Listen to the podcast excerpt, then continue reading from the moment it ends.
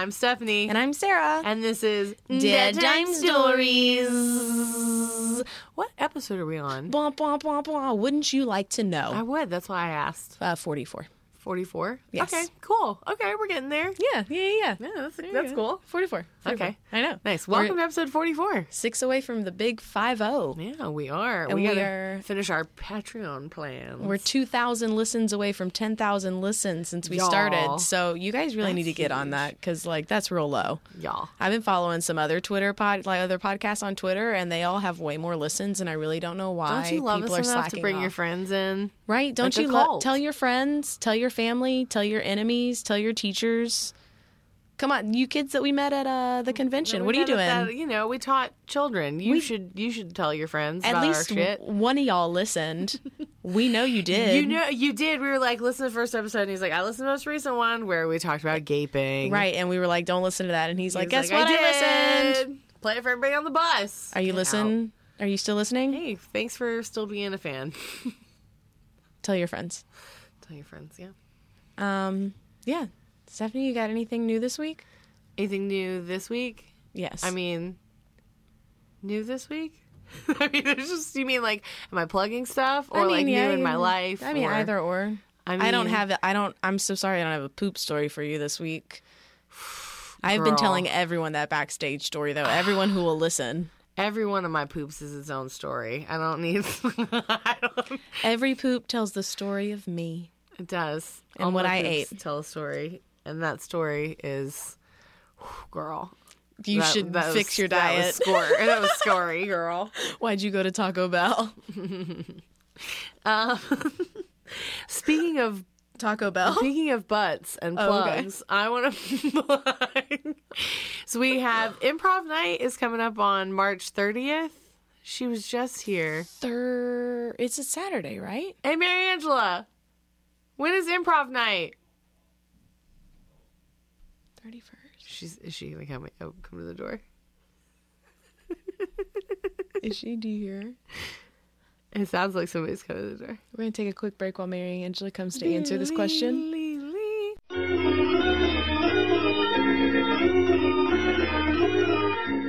Improv night. It's going to be March 30th at Allen's Okay, Lane March here in Philadelphia. Um, I'm not sure how to get tickets online, but you know what?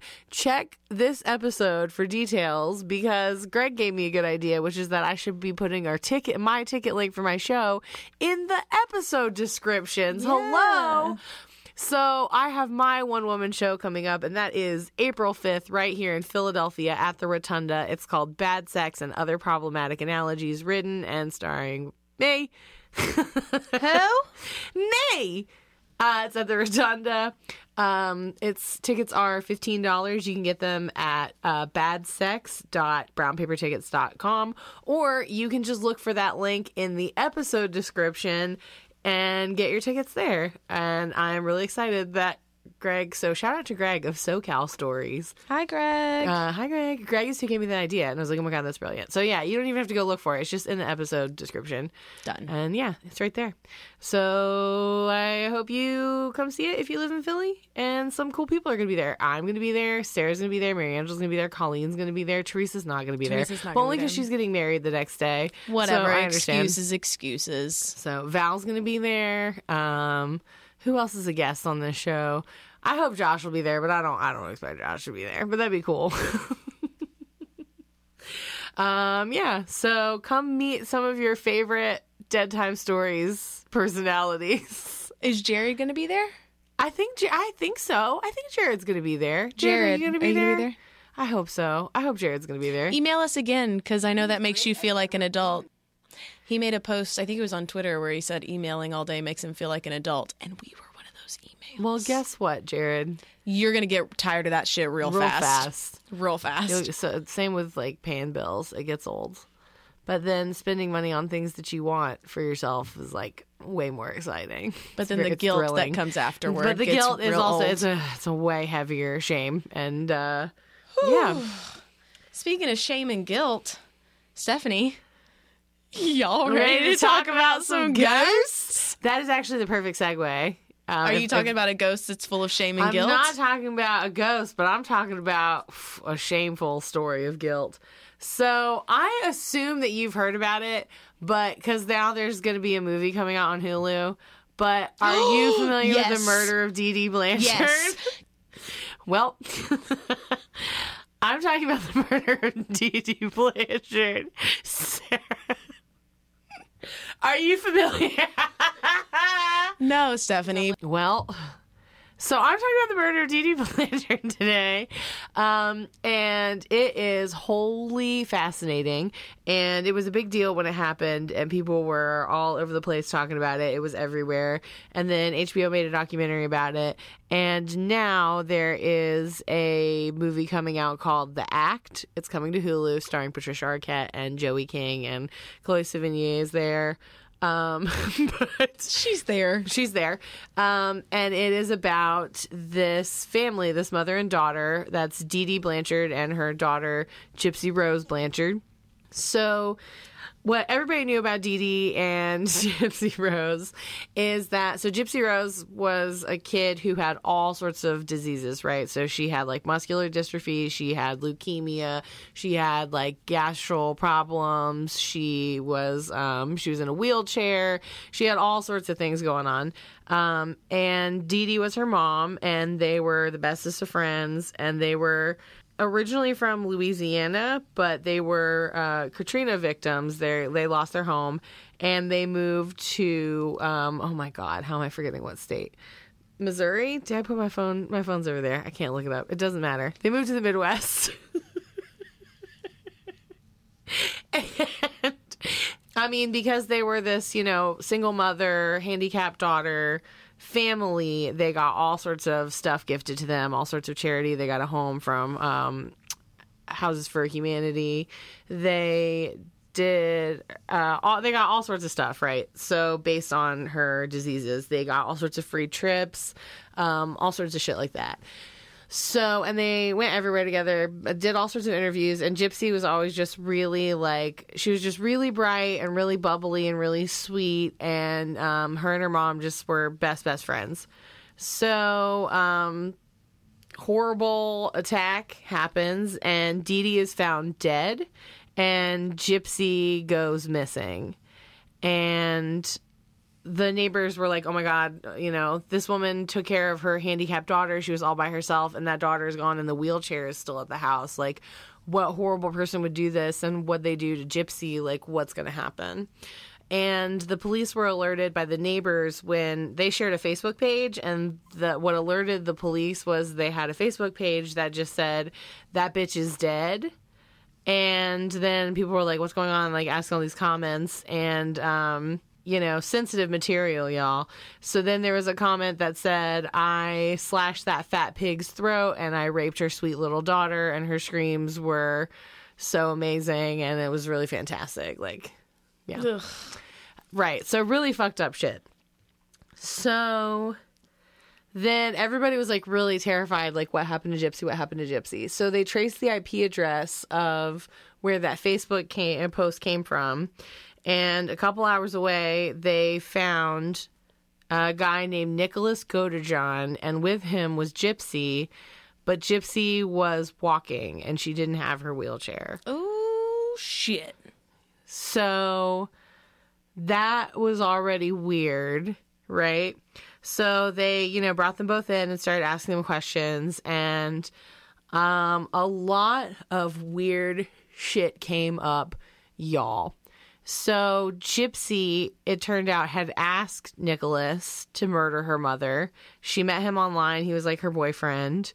And it turns out that Gypsy was not sick, but she was a victim of her mother having Munchausen by proxy. Um, which is so like Munchausen is when you you fake being ill, you make yourself sick and take things for the attention and like the sympathy. And then Munchausen by proxy is when someone does that to like a child or someone who's in their care so that they get the sympathy of like someone who takes care of that person. Um, so, and Gypsy didn't know that she wasn't sick. She knew that she could walk, but she didn't know that none of the other stuff was real. And like her hair wasn't falling out from chemo. Her mom was shaving her head and telling people that she was taking her through chemo. And then most of the issues she was having with like her vision and her stomach and like she her teeth was fall were fucking falling out or because she was taking all these medications for diseases she didn't have. Like it was an epilepsy medication Yeah. that made all her teeth fall out. And she had just grown up with her mom saying she had all these problems. So she just assumed that that was true. Like she didn't realize that wasn't true. She and as far as the abuse goes, like she just knew like she wasn't allowed she wasn't really like allowed to go anywhere without her mom. She wasn't allowed to have a boyfriend. She wasn't allowed to do anything. Her mom had lied to her about her own age. Mm-hmm. Like she didn't know how old she was. Her mom had been lying about how old she was and changed and like made multiple fake birth certificates, like making her younger and younger. So like she thought she was 19, but she was actually 22 at the time, but she didn't know that. And God, it's just there's I was. there's you- so much. I was like, yeah, are you going to talk about the dad? yes, I was gonna. talk about The dad. God. So the dad, the dad was and wasn't involved in the life. So the dad, the mom got pregnant because when they interviewed people in the family, like her family, Dee Dee, even before she had Gypsy, Dee Dee was always like swindling people. Yeah. And she had tried to poison her stepmom. Like she was living with her dad and her stepmom for a while, and she was the one making all the food, and her Oh my stepmom was getting sick, and they like they said something to her about it, like they confronted her about it, and then she moved out, and the stepmom got better. What did she say when they confronted her? Like, I don't know. She's like, "How how would you ever accuse me of that? Why would I ever do something like that? I can't believe you'd even say that to me. I'm leaving." I'm leaving. Let me just grab my poison pills. And then she got better. It was Roundup. She was putting Roundup like the weed killer oh in her stepmother's God. food. So Some old school shit, too. So she was always like she always was somebody who was like trying to take advantage and do terrible things like that. And honestly, when she died, most of her family was like, "Yeah, she had it coming. Like she deserved it. Like she put that child through hell. She was a terrible person." And so, anyway, so Dee Dee got pregnant when she was 24 by um, Rod Blanchard, who was 17 at the time. And then they were briefly married, but because she was pregnant, but then he ended up leaving her before Gypsy was even born because, he was like, "This isn't." 17. He's like, "I'm 17. You're 24. Like, we shouldn't be doing. We should be getting married. Like, I don't know what happened." So she kept moving further and further away. So they weren't together when she started saying that there were all these problems with Gypsy. So he never really got to see her without Dee Dee being there. Um, like he never saw her like unchaperoned.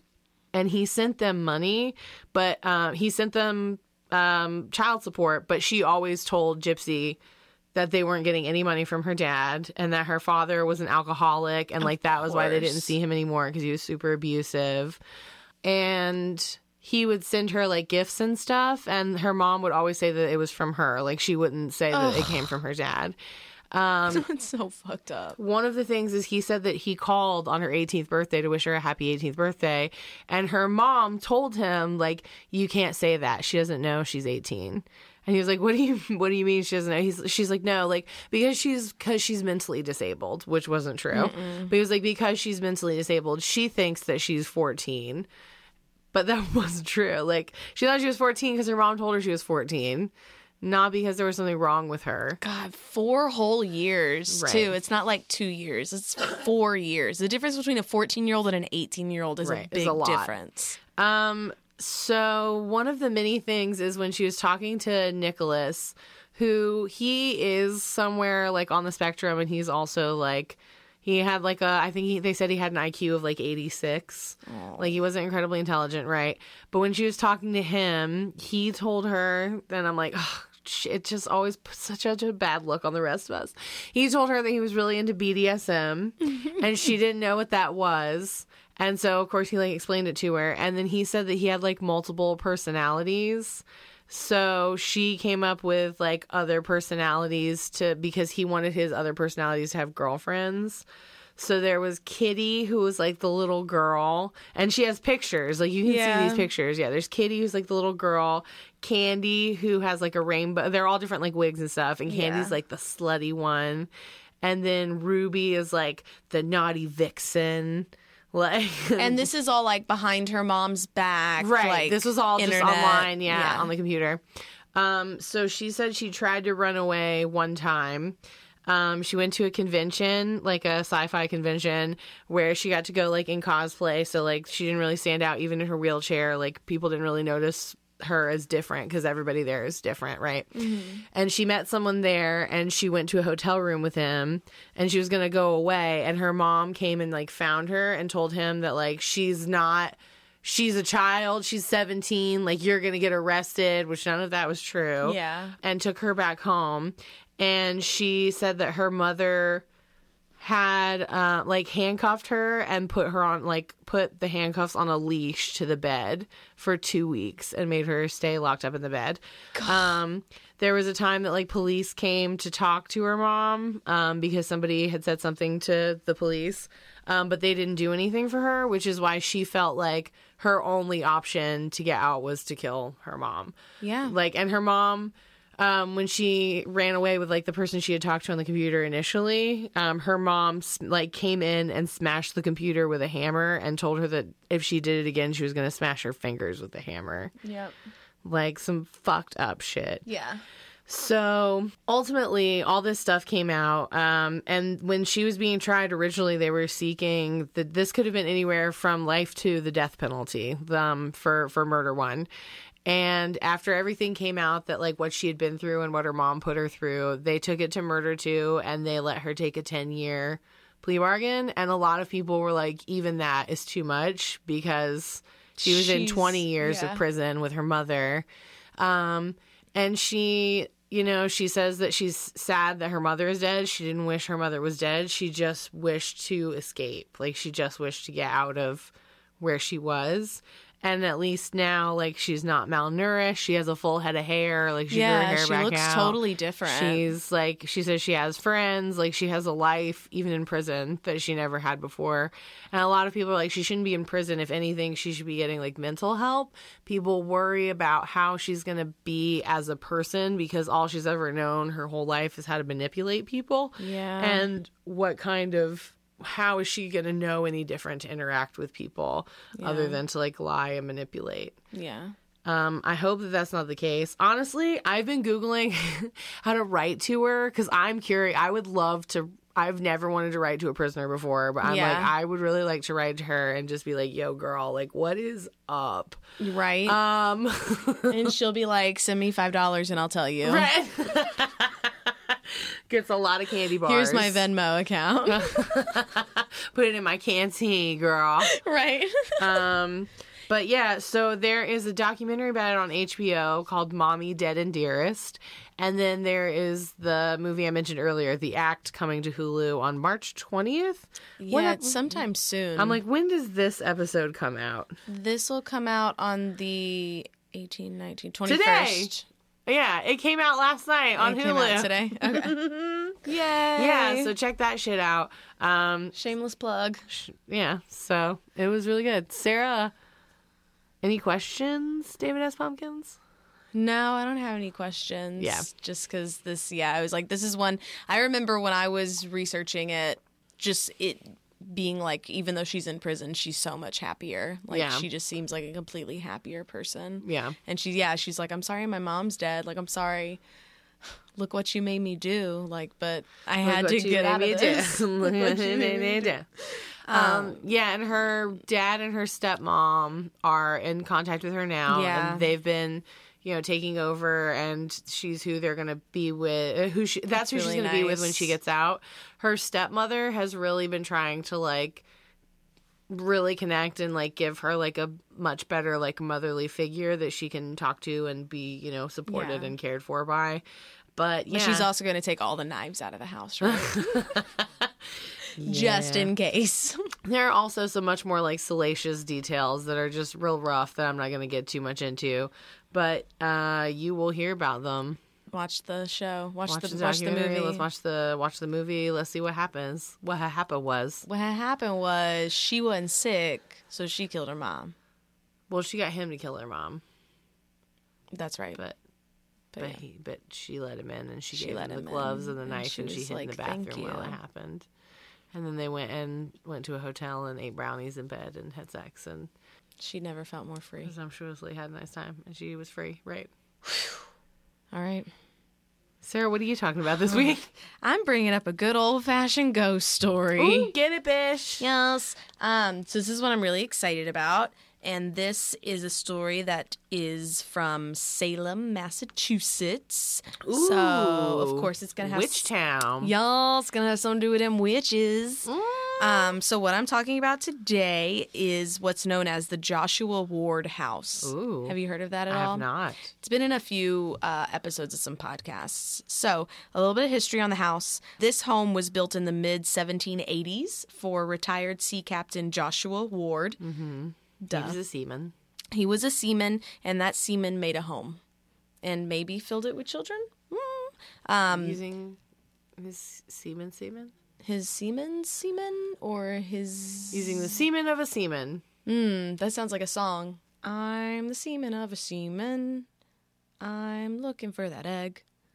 I'm a seaman of a seaman. Would he be a seaman? I'm if a it's seaman just if it's just one, one if it's one seaman. That's what I'm, I'm confused about. Oh, I'm the seaman of a seaman. Yeah. All right, fine. That makes more sense to me, I guess. Right, so We're the seaman of a seaman. It's all in unison. Are they plural? Oh God! Well, isn't there? Oh fuck! So then you have this house. So this house, this is like when we got off track on the Abortions. abortions. I know. Don't bring it up again. Every time I talk about a house, no abortions happen in this man. house. I know, okay, on, I'm sorry. I'm sorry. All right, so this house It was is their in-house seaman. Go that on. then had to. He was fired, and the abortion house man was called. Thank God the abortion man makes house calls. All right, so this home, uh, Dun, it's dun, dun. Hey, abortion man.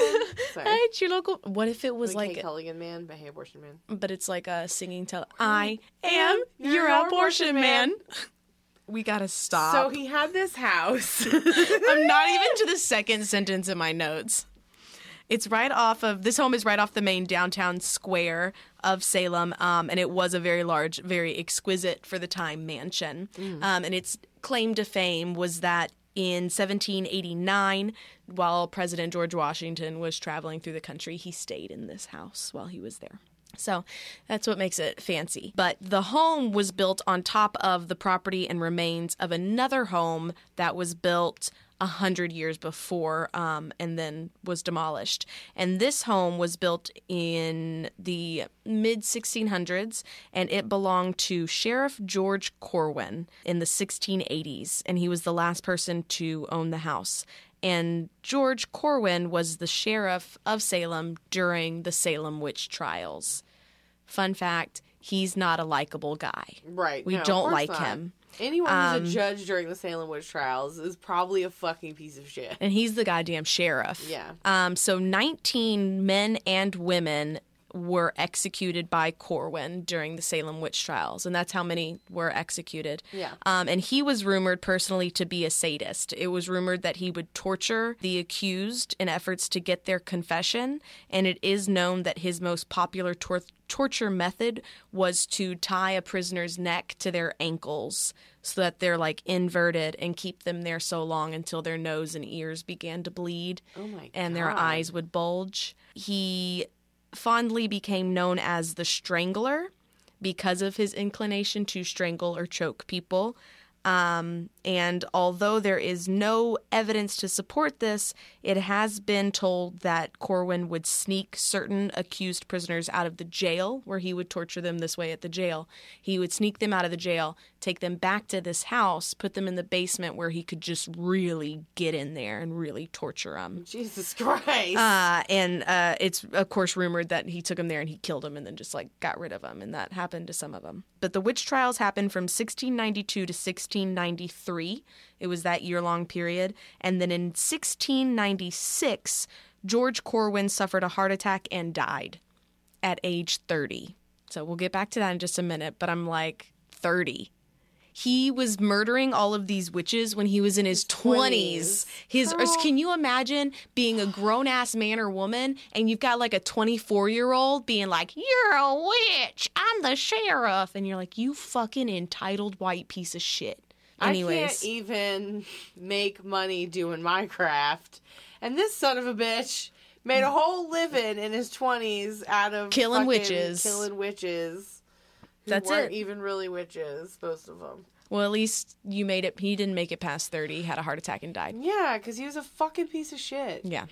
Um, so, due to his reputation and his murdering of innocent people, when he died, people were like, one guy went so far as to, he was one of the accused who didn't get killed. And when the witch trials, when the witch hunt like died down, um, he sued Corwin and was like, yeah, no, fuck you. I wasn't guilty. So when Corwin died, he still had a lien on Corwin being like, You owe me this much money. So his family was like, We can't bury his body. They're going to desecrate his body. Like, we can't bury him. We've got to do something with his body, but we can't let it leave here or else people are going to fuck up his body. So they put him in the basement of the house. And they said that like a decade later when things had died down they moved his body but there's also rumors that like his body is still buried under the floor in that basement that is now the basement of the Joshua Ward house because that's where that stands. Fuck. Um, so he died at 30 and then he couldn't even be buried for like another 10 years. So fuck him. He was a shitty dude. I hope he never got a proper burial. I hope he's still buried under that house. And I hope- I hope somebody peed on him. I hope they went to go give him a proper burial and then like the dog ran in and took his femur and like ran off and then another dog ran in and took took him. another one and so like he's just scattered in pieces and they're like oh fine just take his head we'll bury his head so there's like an arm still in the basement and there's a femur out in the backyard Fuck and he's guy. just scattered all around who knows? That's that's my hypothesis. But anyways enough about that guy. Let's get on to the ghosts. It, so there are three ghosts that are uh, said to be haunting the house, and the most famous is the Lady in Black. So the story about the Lady in Black. After the home was like a house for Joshua Ward, uh, it then turned into you know a few more people lived in it, families, and then it ended up getting turned into offices. And so part of it was like a realty office, another part was something else. Um, so a lot of our accounts of ghostly activity come from employees who work there and then people who went in and did like paranormal searches there after employees who worked there were like, shit's going on. And they were like, oh, yeah, this is a historical spot. So employees who've worked there have reported hearing footsteps, cold spots, feeling like you're being watched. Like some, they say that it feels like someone is like glaring at their face. You know how you can feel it when someone's, they feel that and they're alone in the house. Um, feeling like they're not alone when they're alone in the house and getting headaches and nausea. It's like your typical ghost shit where you're like, this place ain't right. Employees who would work alone after hours would be working either on their computer or on a book or something, and they would get that feeling of being watched. And then they report seeing like movement from the corner of their eye, whether it be down a hallway or like off into a room. And they'll look that way and they'll see a figure pass by but it'll go so fast that they're just like startled. And so when they shake it off and they go back to what they're doing, they'll turn back to the book or the computer or whatever. And apparently the lady in black is right there in their face when they turn around. I know, like some fucking right out of a horror movie shit. fuck. When I was reading that and then hearing about that on another podcast, I got chills. I just that. imagine like a creepy minor chord. Fuck that. Like, oh, what was that shadow? Turn back around. Bent neck lady. Oh, stop. She doesn't have, oh my God. No, she doesn't have a bent neck. What if she did though? I would pee myself and shit myself You all at need once. to have a bent neck. You, if that lady was in your face, it doesn't matter. Bent neck, no bent neck. they would have write a post saying, Who took a poop on the Joshua Ward house floor? And I would have said, It was me, Sarah. I pooped on the floor of the Joshua Ward house. I was will cut never early." work there again. Good luck catching me, nerds. Mm-hmm. Um, so anyway, she's a bitch. In 1980 In 1980, um, the property was bought by Richard Carlson, and uh, one area was turned into the offices for a realty company. He reports that the burglar alarm that they had put on the property would go off for no reason. Of it would just spontaneously Of go off in the middle of the night. And he says at one point um, it went off over 200 times in one year. Fuck that. 200 times. Can you imagine being the person having to get up and be like, that fucking burglar alarm's going off? And you're like, I know it's the ghost, but what if it's that one time when it's not a ghost and a I let it go and it's time? a burglar? This time. Hopefully, the lady in black gets him if it's a burglar. Let her do her job. Fucking, she's she's here all the time. She won't All go the away. Maybe time. she can fucking be useful for once and scare off the right? burglar. She gets in my face. Can she get in your face? Thank you. At one point, Richard Carlson, the property owner, says he was sitting in his office and he was searching for a form that one of the customers needed and he could not find it anywhere. When all of a sudden, Took it. she took it. But I guess she's not the worst because he said he saw the storage door, the storage room door open it open, and that piece of paper that he was looking for floated out and landed in front of him on the desk. That's what he says. Uh, I'm sure that's what he said. I don't know if I believe it. That's a Were little you there? No, I wasn't there. Well, Richard says that that's how it happened, Well- and then he found the form. He's a dick. All right. Well, listen. Richard. Here's an. All right. I got some more proof for you. Then, if you're if you're not into that, so Give it to me, Avril. So in 1981, this is real proof. All right, listen, I'm not I'm not Melissa over here. Shirt? I'm Sarah shirt. That was my favorite one. I know. I like do. that is such substantial evidence, That was my fifth too. right? New Avril doesn't wear shirts. That's how we know it's not really Avril. Shirt? Question mark. Shirt. Um, okay, so in 1981, when the realty company was taking pictures, they were going out, they were taking like promo pictures, headshots of the staff and stuff. So they were taking pictures, and the photographer went to take a picture. Hold on. So the photographer went to take a picture of this woman, but she didn't show up in the picture.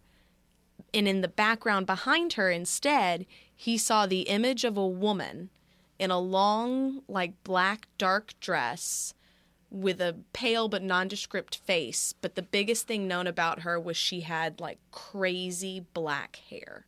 Almost like a stereotypical, like if you think of a witch, like this is what you're thinking of. Um, and he caught a picture of it, and it's the most notable. It's one of the most notable images of ghost photography. If you search it, Google search it, talk to people. Some people think that it's a complete fake. Some people totally stand by this. When I see the picture, I get chills. Um, so here is the lady in black at the Joshua Ward house, Oh fuck that lady. right? Can I see it? I Yeah. want to see her face. Her face is fucking trippy. It looks it looks almost like she was moving it side to side, so it's kind of blurry, but you can kind of make out like eyes and a nose and a mouth. I can, and it looks like she's either like disfigured, or she's like screaming and smiling at the same time, like it's double exposed. Like a shrieking woman that we hate. And then imagine being stuck there alone by yourself. You No, see a shadow, you turn wanna- around, and she's in your face. that. She's I in your face, and she's that. like, "Ha, Sarah, Like her. Take your surface before I smash it. Please she's don't. So This is my scary. work I know. So if you just She's scary. I don't like her. She is scary. So they say that um George she's the victim of George Corwin, one of the ones that he took down to his basement and killed. Gave that bitch a Chelsea smile. You mean a Glasgow smile? Mm, that's the Same Black thing, Dahlia. That's another day. So that's a really great picture. If you guys go and just Google, honest to God, you Google Joshua Wardhouse ghost, got Joshua Wardhouse witch, you're going to pull up this picture and it's creepy as hell. But another little story that goes along with that before they were taking the picture, the photographer's assistant says that he glanced down a hall of where they were standing and looked into a room and he saw this woman sitting he said he remembered because of the crazy hair he saw her sitting in a chair in a gray long dress that went to the floor except she did not have her ankles like her calves dissolved before they reached her ankles and he said as he was he said he looked away from it you know like you're like what the fuck look away and look back again? And when he looked back again he could see her just dissolving away. It wasn't like she was gone. It wasn't like she was quickly like vanishing. Like he was seeing her like slowly dissolve away. Um, and then she had her five minutes of fame and took that picture Damn. so that's um that's the ghost of the lady in black and she's one of the most notable ones that you will find at the Joshua Ward house. They do say they hear women shrieking, but you know, they always say they hear shrieking women. We have a lot to shriek about. So it's also said that the sheriff, good old Sheriff Corwin, is a ghost hanging around the house as well. Um, they'll come back and they'll find trash cans overturned. They'll say that certain rooms. Like they'll go out, the maids will have just come in, people will leave, they'll go back, and the rooms will be trashed. Like the maids and the cleaning crew never came in and fixed it. Um, they say that books will fly off the shelves and cold spots, of course. A big thing with the sheriff is that people will say they'll see him, an old man, sitting in a rocking chair by the fireplace. But when you do a double take, both the dude and the chair are gone. They're not dissolving, they're just gone. So they'll look in and they'll see like this old man sitting in a chair, and they'll look away and they'll look back and he's gone, along with the chair. Yeah. Um, you took the chair too? Yeah, right? Chair as well. And then another one that's really weird is they say that candles will be taken out of their holder. So if you've got like a long stick candle and a candle mm-hmm. holder, they'll say they'll come in and the candlesticks will be out of the candle holders. The candle holders won't be turned over. They'll be standing upright, but it's like someone came over, pulled the candlestick out, and set it down. One story goes that an employee came in. She had closed the night before. She came in the next morning and went into her office. And on the fire, the mantle above the fireplace in her office, she had had two candlesticks. The candlesticks were taken out of the holders. They had been knocked down onto the ground, and one of them had been bent into an S shape. Not melted, fuck? but like bent into the shape of an S, and another one was bent into the shape of like a boomerang that they say. I think it's an S and a C for Sheriff Corwin, but that's just my thought on that. Um, so that's really weird, and he'll do that. And then the other thing about him, because he's a big ol' asshole, is uh, people have reported feeling choked in the house. And there's a story of one investigative group called Spellbound. I think it's Spellbound Paranormal Society. They went to go tour the house, and it was one of their first investigations. And it was a duo team that was there, a man and a female. And they separated, and the woman was upstairs setting up equipment, and the man was supposed to go downstairs to the basement and set up a camera and a microphone down there. Well, time went by, and the woman upstairs realized, like, he's been gone for a really long time. I don't know where he is.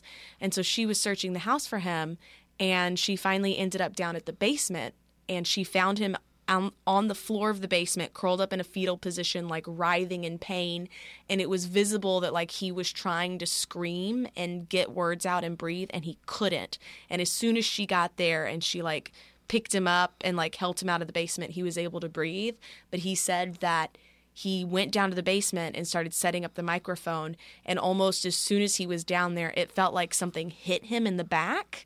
And then it felt like to like knock him over and then it just felt like someone was choking him and choking the air out of him and he couldn't scream for help. He couldn't do anything. He's just stuck down there in the basement. And she says that after she pulled him out and he was telling her what happened she could see visible bruising on his neck from where something had apparently strangled him. And that apparently happened in the basement which if you remember that's, That's where where his body is. mr the strangler uh, was laid to not so rest so Mr. the Strangler. Mr. the Strangler. Um, so that's his story. And then the other interesting ghost that's rumored to be there, and it goes back and forth when I was searching on who that old man in the cl- in the chair that took his chair and left. if it's the guy you know, the guy who took his chair took and he left. chair and got the fuck out. Some people say that's the sheriff, and then other people say that it is the ghost of Giles Corey, our good old, you know, the Crucible. Oh. every time people talk about this story, they tell that because he's a real guy and they talk about Giles Corey, and I'm like, and no one mentions the Crucible. I'm like, no one mentions the Crucible. That's where I know this guy from. But anyway, so Giles Corey um, was a husband whose wife was accused of being a witch during the witch fever witch hunt. And he's a prick, and he even testified against her after a while, saying, Well, you know what? Come to think She of it. weird. Like sometimes When she, she doesn't was- want to perform yeah. her wifely duties. when she was upset, like, you know, it would rain sometimes. So, like, that's got to be witchcraft. sure, why not? So they end up killing his wife. Um, and then, lo and behold, they're like, well, you know what? If your wife was a witch, you must be You a witch too. a witch, too. So then he gets accused of being a witch. But on his end, he decides to plead, almost like plead the fifth. Basically, he stands by the act of if he doesn't say anything and he doesn't testify for or against himself, they can't move forward with the legal proceedings. So he was hoping to just wait out the witch fever and like have everyone calm down. And I'm not gonna, I'm not gonna say nothing. I saw Have Goody everyone Proctor with the devil. I'm a chill. I'm gonna chill. I'm gonna call out. And that's what he was hoping. He was hoping he would just not Yeah, say anything and that they would forget. That did not work. Did you? If you know the Crucible, you know that that did not work. Um, he was taken out into a field by good old Sheriff George Corwin, and he was sentenced to be pressed to get a confession out of him. And this is going to get a little graphic, but pressing is exactly what it sounds like, where they will lay you down, they put a wooden board on top of you, and then they put heavy, heavy stones on top of your body to squish you like a bug really slowly. Mm-hmm. So he was pressed over days. It took days. He still would not say anything. And it is said that when he would, they'd put more stones on and he wouldn't be able to breathe and like his tongue would fall out of his mouth, that Sheriff Corwin would take a stick and just poke it back into his mouth and like poke his tongue back in there and like slap it to like have him put his tongue back in his mouth. And he kept saying, you know, what do you confess? Do you confess? Do you confess? And it is said that Giles Corey's last final words were more weight, which again is his final line in the Crucible. More weight. It's like a big moment. Right, because he's like, bitch. I'm not, yeah, but in the Crucible, he's kind of painted as an okay guy, but in real life, he's still a prick. he still so right. He still like, yeah, sure, she was a witch. Oh shit, No, Whoops. more weight. right? So oh, he more, and then after they put that final stone on, right before he died, he apparently yelled out a curse onto Sheriff Corwin and said He was a witch. and said something along the lines of, you know, I curse you, Sheriff Corwin, and all that come after you. And then he died. Yeah, and then that bitch died at thirty because he and a little then bitch. he died at 30. And between 1696 to 1991, every single sheriff that presided over Salem had some kind of a weird heart thing that either killed them or forced them to step down from their jobs. And it wasn't until, shoot, whose did I write down? Crap the one sheriff. Anyways, one sheriff who had to step down in like 1980 something started looking into it and was the one who found that all of the sheriffs before him either the one right before him had some sort of a like a gambling drama and he had to step down, the one before him had heart problems, the one before him had heart problems, and all of them going all the way back had some sort of an issue. And that was and that went until 1991 and at that point, the sheriff's office was moved from Salem to another nearby town. And after that, none of the sheriffs have had any issues. So they think that the curse was lifted once the office was moved out of Salem and Giles Corey can no longer touch it. What? What? What, what, what? Because he was a fucking witch. He was a fucking witch. So, one final thing for this story is what is the Joshua Ward house up to today? Yeah, of course. So they said it was like a real it was a realty company for a little while. Well, now in 2019. 19. No, this was in 2015, Oh, but like, now it's now. Now it's 2019. 2019. Ain't you clever? in 2015, it was turned on to the Merchant Hotel, and now it mm-hmm. is a hotel that you can stay at. Of course. But the people who run the hotel do not want to perpetuate the ghost stories anymore, so they don't let people do investigations. However, I did a little bit of Reddit snooping because I do like to go onto Reddit to get some you love info. I love Reddit so much that I created a Dead Time Stories Reddit account so that I could get on and talk with people and get information. And I was doing some research, and one person posted about their experience five months ago Nice. about the Joshua Ward House. And this was posted in the And That's Why We Drink podcast subreddit, which And That's Why We Drink is one of my other favorite podcasts. Um, and this story is by username Spoopy Firm. Spoopy Fern. Spoopy. Spoopy Fern. Uh, and Spoopy Fern, I asked for permission if I could tell their story, and they said yes, please go ahead. So I hope that you're listening, and I hope I do it justice. Get it, Spoopy. Um, I'm not going to tell the entire story, but basically, this person and their friend had been talking about go to, going to Salem for years. They listened to the episode of And That's Why We Drink where they talked about the Joshua Ward house. And so they looked it up. They found out it was the hotel and they were like, fuck yeah, we're going to go stay here. Oh, of course. Get so us boops. on the first night, um, they say, my expectations of nothing were met on the first night. I was bummed, but not terribly surprised. The second night, though, I jolted awake in the middle of the night. The bed was shaking. Not a constant tremor, but a few distinct shakes, like someone had grabbed the headboard and physically shook the whole damn thing. I asked my friend if she felt anything, but she was asleep and hadn't noticed or felt anything. Okay, I thought, let's not get excited. Maybe the people next door are doing some vigorous adult type things, nothing to write Reddit about. The next day, I made sure to check out the other side of the building from our room and realized that our room backed against the staircase going to the top floor.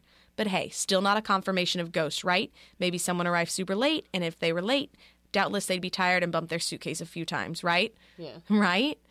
Uh, and then nothing happened that night or the next, and I sighed and pretty much wrote it all off. So they went four nights. On their, uh, what do they say? I'm going to skip just a little bit. Walking tours, saying the Joshua Ward house isn't haunted.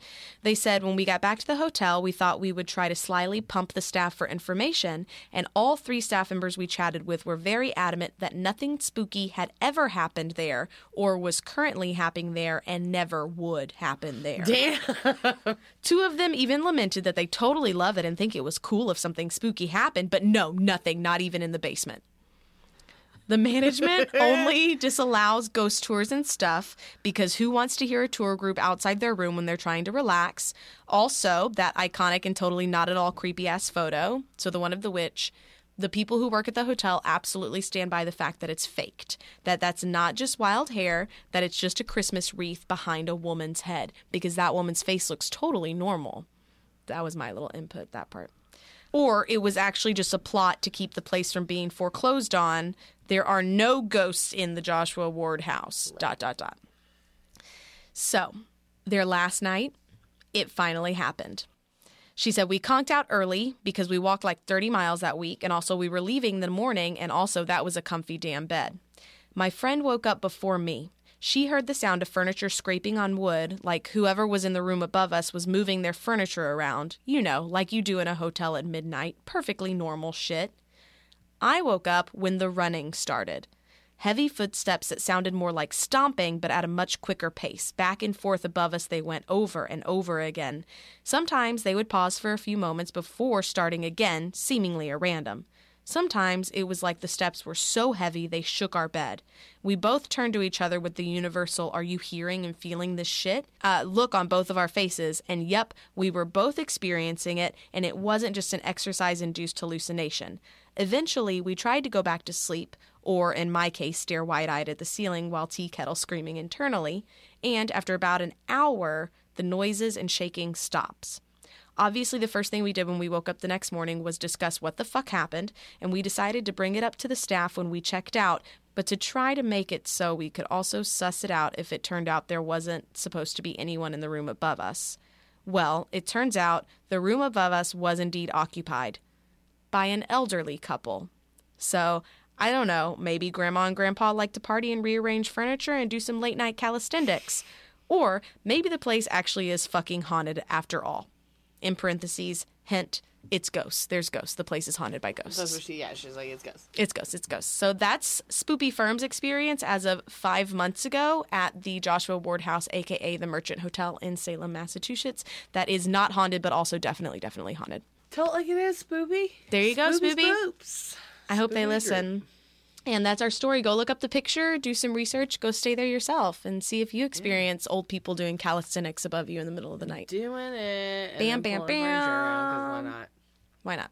Yeah. You got to rearrange it for the feng shui so you can really get the full effectiveness of your calisthenics. Yes. Right? Yes. It's ghosts. It is ghosts. It's ghosts. that we're fucking. Speaking of fucking, Stephanie, you got a fetish five You this know week? I do. Hand me my phone though. Oh. Um, so yes, I do have a fetish vibe. and you know, I try if I can to uh, tie it into what I was talking about. And you're like, how are we gonna make that happen? I'm worried. I'm gonna talk today about feederism. What? Feederism. How do you spell that? F E E D E R I S M. Oh no. Yeah. I kind of know about this. It's an underground sexual fetish which involves one partner, the feeder, feeding the other both to obtain sexual arousal and encourage weight gain in the feedee. Feederism can vary in nature from a consensual act between two people who mutually appreciate a larger body type to non consensual abuse, which may involve force feeding and bondage and is undertaken with the intention of fattening up the feedee to the point of immobility and oh. total dependence. Oh, The weight gained can also vary from a few pounds to hundreds, while some feeder relationships are not undertaken with the purpose of weight gain at all, but for the enjoyment of food in an intimate context. Okay. Um, most feedies, which it's that's because that's like the sub role, um, are are women, bigger women, whilst the feeders tend to be uh, males. Although this is not the case, and gay lesbian feeder relationships are not entirely unheard of. And it's not to be confused. I don't like that Wikipedia combines it with fat fetishism because I'm like, this is not the same thing. Like, it's not the same. I have seen some of those little like 60 second documentaries and I think TLC's done one about the the woman who wants to become so so so big and her boyfriend is like I love it. I feed her every day. I've got like the beer bong of a smoothie for her and He has like a squeegee for like washing her, It's- and I'm not even like joke. I'm not trying to be like. we're not making a joke I'm not making this. a joke. Like, this the- is right. Like I get um, that they're both into it, but at what point at what point does it almost become abuse? Right. Even if they're willingly abusing Yeah. their own bodies, like you're willingly feeding your own grave. So gainers and feedies are people who enjoy the fantasy or reality of gaining weight themselves. Encouragers and feedies enjoy the fantasy of helping someone else gain weight. Gainer and encourager are common labels among gay men, while both straight men and women, as well as lesbian, often identify as feeders and feedies. Gainers and feedies have a wide array of personal weight gain goals. Only 10% of gainers and 13% of feedies express interest in immobility as a fantasy. That's what I'm like, what? While You- gaining, ugh. I know. While gaining and feeding are often considered fetishes, many within the gainer and feederism communities report viewing them more as a lifestyle, identity, or sexual orientation. The gay gainer community grew out of the girth and mirth movement in the 70s. By 1988, there were gainer specific newsletters, and in 1992, the first gainer event called Encourage Con was held in New Hope, Pennsylvania. Keep it classy, Pennsylvania. In 1996, uh, Gainer Web launched the first website dedicated to gay men into weight gain, ushering in the internet era. Yeah. yeah, I Mm. was like, yeah, I've seen the videos of the people talking about it, and uh, like I said, I feel like it's it's, your own it's body. there. Like I you're would put allowed to I do honestly, it, I but feel like I would put it out there with like edge play, where like that's a kind of play that like you know is dangerous to your health and you could die doing and, it, and you're gonna do it anyway. but you're like I'm fucking into it I'm into it. I'm. I just in a big yeah. way. In a big In way. bi- in in the how big can I go way? right. Go big or not leave your house. Which I'm a big girl. Like no shame on the big girls, but like this isn't this big. Is not this that. is this is this is This is like this is this is out there. I mean, I don't want to yuck your yum, but like that's a lot. That's a but lot. like your health. Maybe we should cut back on the yum. I mean, let's not make it like I mean, all sorts of If someone's all sorts of squeegeeing you, things. If someone if is- someone is squeegeeing squeegeeing you, you, maybe we should take a step that, back. Hey, as long as you're not like a burden on my health insurance. I love you, honey. You're on your own health insurance. right, like that's your goal. Like I And mean, we're not a liability. Do you have your will? do we're it. working up your will. It's none of my damn business. It's but, not. like, it's not my ya freaky. business. But yes, I'm But gonna. yeah, freaky. I'm gonna yuck your heavy yum. But you know, ain't nothing wrong with loving a big bitch. But don't feed her to death. You know, that's all I'm saying. Even if she's like, "Feed me to death," you got to be like, "Are like, you "Nah, sure?" girl." nah, I love you too much.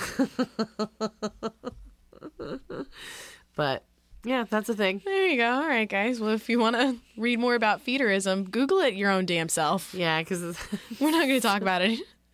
We went into it. We're not posting pictures. what We'll, we'll post pictures of the lady in a black. What a life. What a life we lead. Thank you so much for listening. Thanks, guys. If you live in Philadelphia and you want to come see my show, tickets are in the episode description. if you live in Philadelphia and you want to come see the improv thing, I mean, okay. That's also there. Check it out. Um, Tell your yeah, friends. if you like us, hang out because in six more episodes we're gonna bust out that Patreon, you bitches. And then you're gonna have to pay to hang out with And us. You're gonna have to pay too. So Sorry, like, get Colleen. ready. Sorry about it, Colleen. Sorry, Colleen. I miss Colleen, girl. Where you at? I We're gonna been see going her in a few stuff. weeks. We love you. We're gonna see you at my show, but like we gotta hang out again. You're you're fucking dope. You're really awesome. I miss you. We're gonna hang out with you before we make the Patreon. Right, it's gonna happen. Happen sometime. Maybe this time. So That's where you guys can find us. you can find us on Instagram, Dead Time Stories, all one word with a Z. If you want to uh, email us, that's Dead Time Stories with a Z, all one word at gmail.com. If you want to help the show until we launch our Patreon in a few weeks, the best way you can help us out is by rating our show on iTunes, preferably five stars. Yes, please. Rate us on Facebook. And Yes. if you take a picture, screenshot it, slide it into our DMs, or shoot us an email, we'll send you a sticker. So, yeah, get stickers while they're still free. Get stickers while they're still free. The countdown begins. Six more episodes, and then we're gonna charge you. Um, we're gonna lose all of our I know, listeners. we're gonna gonna lose everyone. um, no, you could probably still get a sticker. We'll see, but you got you're gonna We'll miss see. the exclusive content. That's gonna be super dope. Don't you want more of this shit? Um, not actual literal shit, but Uh, maybe. Maybe you ain't ready, y'all. You ain't ready. It's gonna be so cool. I don't think you're ready for this podcast. podcast. Dodge this. jelly. I don't think you're ready, for, for this this bowel movement. I don't think you're ready for this BM. I don't think you're Ready ready for for this. for that was good. We that haven't done that joke in a while. know, it's been a minute. I'm so sorry. I'm Stephanie, I'm Sarah. And this has been Dead Time Stories. Thanks for listening. Plop. Dead Time Stories is hosted by Sarah Heddens and Stephanie C. Kernison. Music and editing by Eric Gershnow. Artwork by Rennie Slackman.